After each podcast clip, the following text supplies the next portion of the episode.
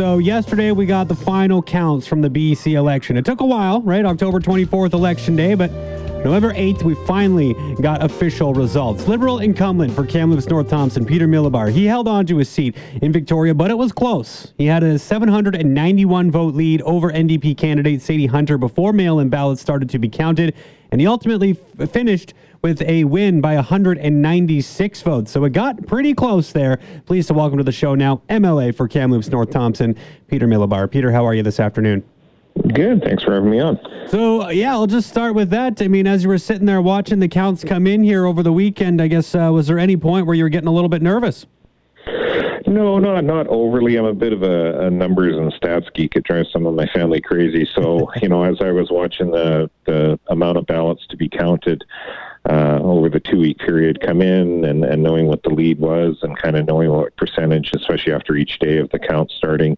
Um, you know, it started to, the math starts getting harder and harder, but uh, it's certainly something we were keeping an eye on. And, and ultimately, the, the votes were already cast. So there wasn't much you could do other than sit back and, and let things unfold. And, and um, you know, fortunately uh, for myself, uh, we were able to hang on. So, how do you feel about it all here today? You mentioned right before we jumped on air that things are starting to feel a little bit more normal for you here today.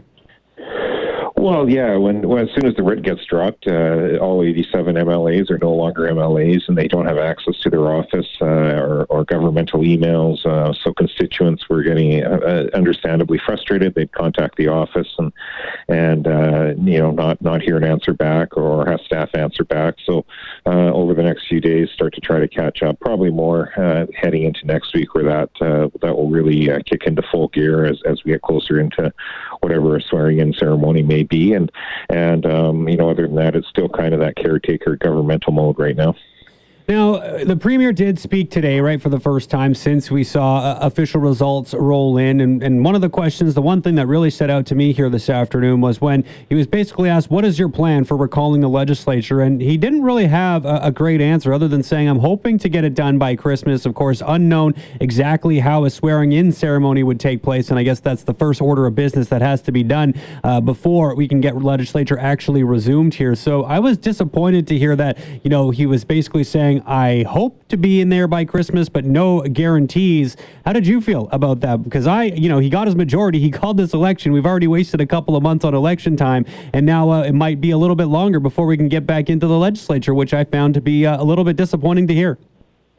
Yeah, I guess it's a little surprising as well. Um, you know, they, they've had two weeks post election. They've known that they will be government for that two weeks. So one would have thought uh, there'd be a bit more of a game plan here. We we knew what the dates of, of the counts were going to be, and and um, you know certification and all of those processes that were going to unfold. So uh, a little bit surprising. Uh, I think a lot of people, uh, you know, voted uh, thinking that uh, that thousand dollar commitment would be would be available by Christmas time or, or before Christmas it's sounding like that's uh, not on the table for this year. So I guess we'll see what their overall plan is for government uh, as to moving forward. Uh, timeline to to announce a cabinet, timeline to uh, uh, swear people in, and, and whether or not there'll even be a session before the uh, February budget.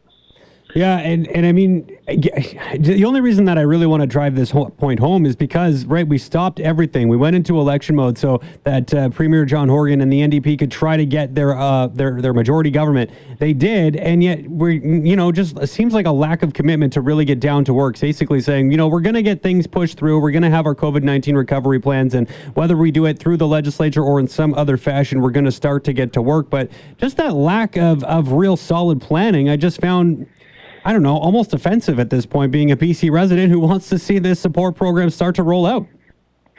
Well, and that's what we had said all along, uh, leading into the election and, and, during the election, was that uh, uh, you know we would see a two to three month delay of government. Things would grind to a halt. Uh, uh, everything goes to caretaker mode. Programs and supports uh, that need to be developed or amended um, to be put out or be made more effective will stall, and that's exactly what we're seeing. Um, hopefully, things can get moving faster than not, but um, it's really in the hands of the premier. And again, one would have thought uh, at a minimum over the last two weeks, but certainly even heading into the election, there would have been more of a game plan for post election to try to uh, get things moving as quickly as possible. So, what do you do now in the interim as a member of the opposition? You know, as you kind of wait for the swearing in ceremony to take place, as you wait for the legislature to resume, what what do you do now between uh, for yourself and and I guess for your your uh, colleague there, Todd Stone, as well in Kamloops South? What do you guys do between now and then?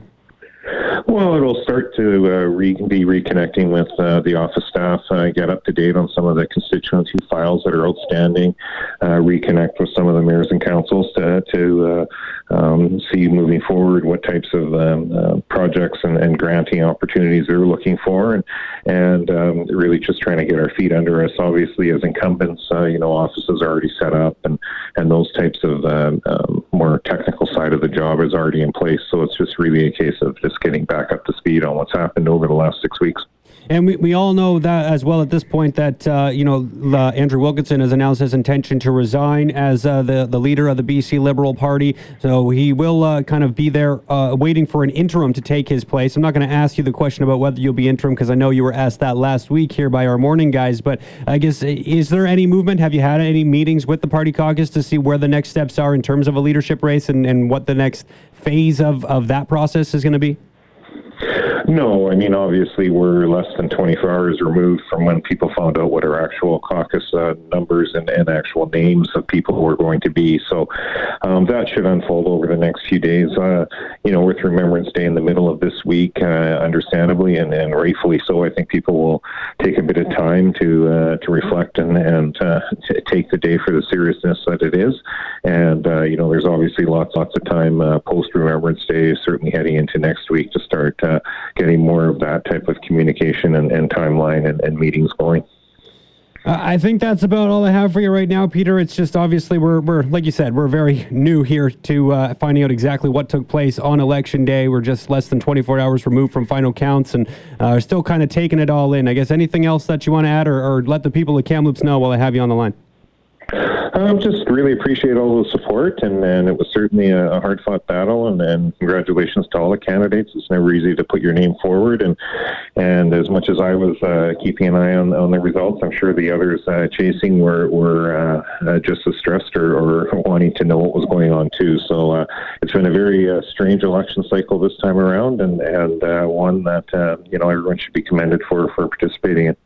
Well, thank you so much for the time. Always appreciate you doing this, and uh, looking forward to seeing the, the, the government here in BC get back to work. And I'm hoping that happens sooner than later. But uh, thanks for the time today. You bet, anytime. All right, there is uh, Peter Milobar, the MLA for Kamloops North Thompson.